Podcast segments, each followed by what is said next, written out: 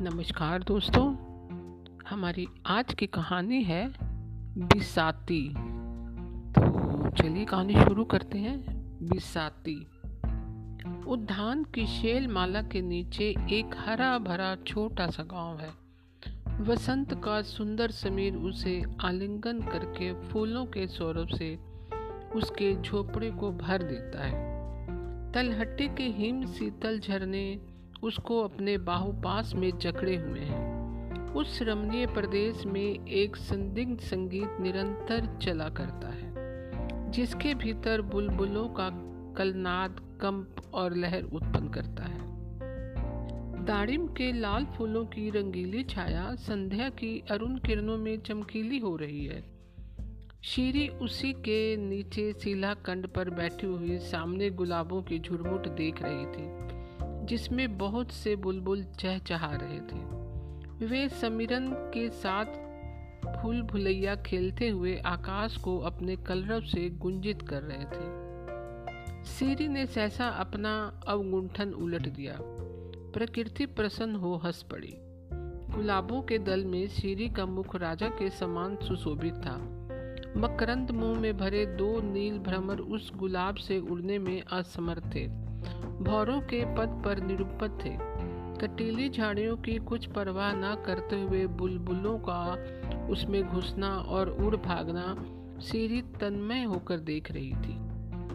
उसके सखी जुलेखा के आने से उसकी एकांत भावना भंग हो गई।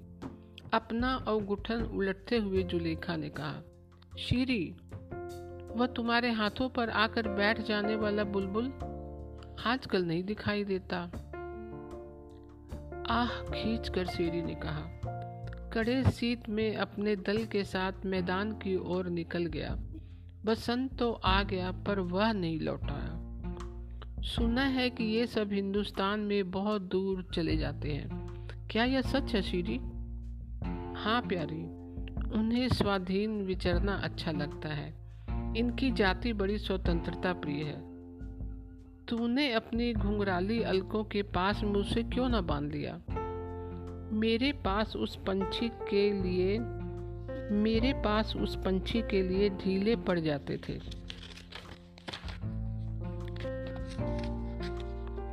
अच्छा लौट आएगा, चिंता ना कर, मैं घर जाती हूँ। सीरी ने सिर हिला दिया जो लेखा चली गई।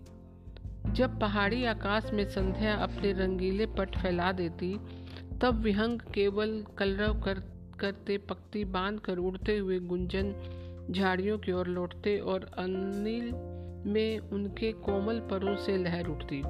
जब समीर अपनी झोंकेदार तरंगों में बार बार अंधकार को खींच लाता, जब गुलाब अधिकाधिक सौरभ लुटाकर हरी चादर में मुँह छिपा लेना चाहते थे तब सीरी की आशा भरी दृष्टि कालिमा में अभिभूत होकर पलकों में छिपने लगी।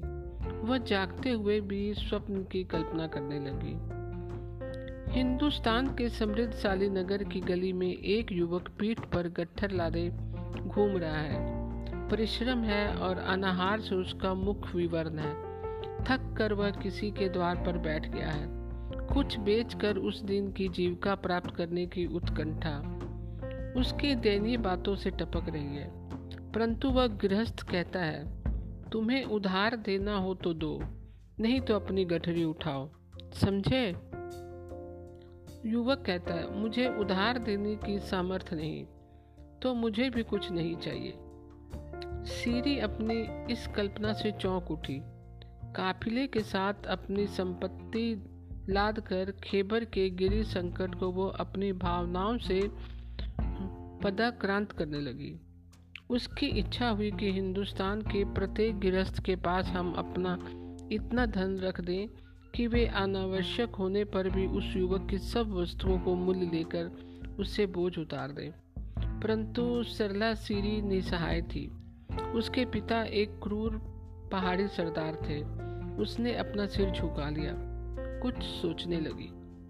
संध्या का अधिक अधिक अंधार हो गया। कलरव बंद हुआ। सीरी की सांसों में समान समीर की गति अवरुद्ध हो उठी। उसकी पीठ शिला से टिक गई। दासी ने आकर उसको प्रकिस्त किया। उसने कहा, बेगम बुला रही हैं। चलिए, मेहंदी आ गई है। महीनों हो गए। शीरी का ब्याह एक धनी सरदार से हो गया। झरने के किनारे सीरी के बाग में सवरी खींची है। पवन अपने एक एक थपेड़े में सैकड़ों फूलों को रुला लेता है। मधुर धारा बहने लगी। बुलबुल उसकी निर्दयता पर क्रदन करने लगते हैं। सीरी सब सहन करती रही। सरदार का मुख उत्साहपूर्ण था। सब होने पर भी वह एक सुंदर प्रभात था। एक दुर्बल और लंबा युवक पीठ पर गट्ठर लादे सामने आकर बैठ गया। सीधे ने उसे देखा, पर वह किसी और को देखता नहीं। अपना सामान खोलकर सजाने लगा। सरदार अपनी प्रेसी को उपहार देने के लिए कांच की प्याली और कश्मीरी सामान छाटने लगा। सीरी चुपचाप थी। उसके हृदय कानन में कलरों का कर्दन हो रहा था। सरदार ने दाम पूछा। युवक ने कहा, मैं उपहार देता हूँ, बेचता नहीं। ये विलायती और कश्मीरी सामान मैंने चुन कर लिए हैं। इनमें मूल्य ही नहीं, हृदय भी लगा है। ये दाम पर नहीं रहे सरदार ने तीक्ष्ण स्वर में कहा, तब मुझे ना चाहिए। ले जाओ, उठाओ।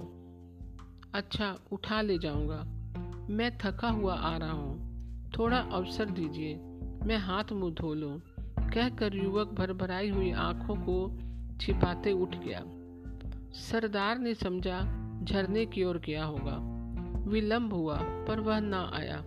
गहरी चोट और निर्मम व्यथा को वहन करते कलेजा हाथ में पकड़े हुए सीरी गुलाब की झाड़ियों की ओर देखने लगी। परंतु उसकी आँसू भरी आँखों को कुछ न सूझता था।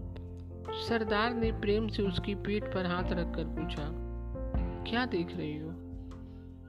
एक मेरा पालतू बुलबुल शीत में हिंदुस्तान की ओर चला गया था। वह लौटकर आज सवेरे दिखलाई पड़ा। पर जब वह पास आ गया और मैंने उसे पकड़ना चाहा तो वह उधर को काफ की ओर भाग गया। सीरी के स्वर में कंपन था। फिर भी वे शब्द बहुत संभल कर निकले थे। सरदार ने हंसकर कहा, फूल को बुलबुल की खोज। आश्चर्य है। बिसाती अपना सामान छोड़ गया। फिर लौट कर नहीं आया। सीरी ने बोझ तो उतार दिया। पर दाम नहीं दिया। तो दोस्तों, आज की कहानी आपको कैसी लगी? मैं कल फिर एक नई कहानी के साथ उपस्थित होंगी। तब तक के लिए नमस्कार दोस्तों।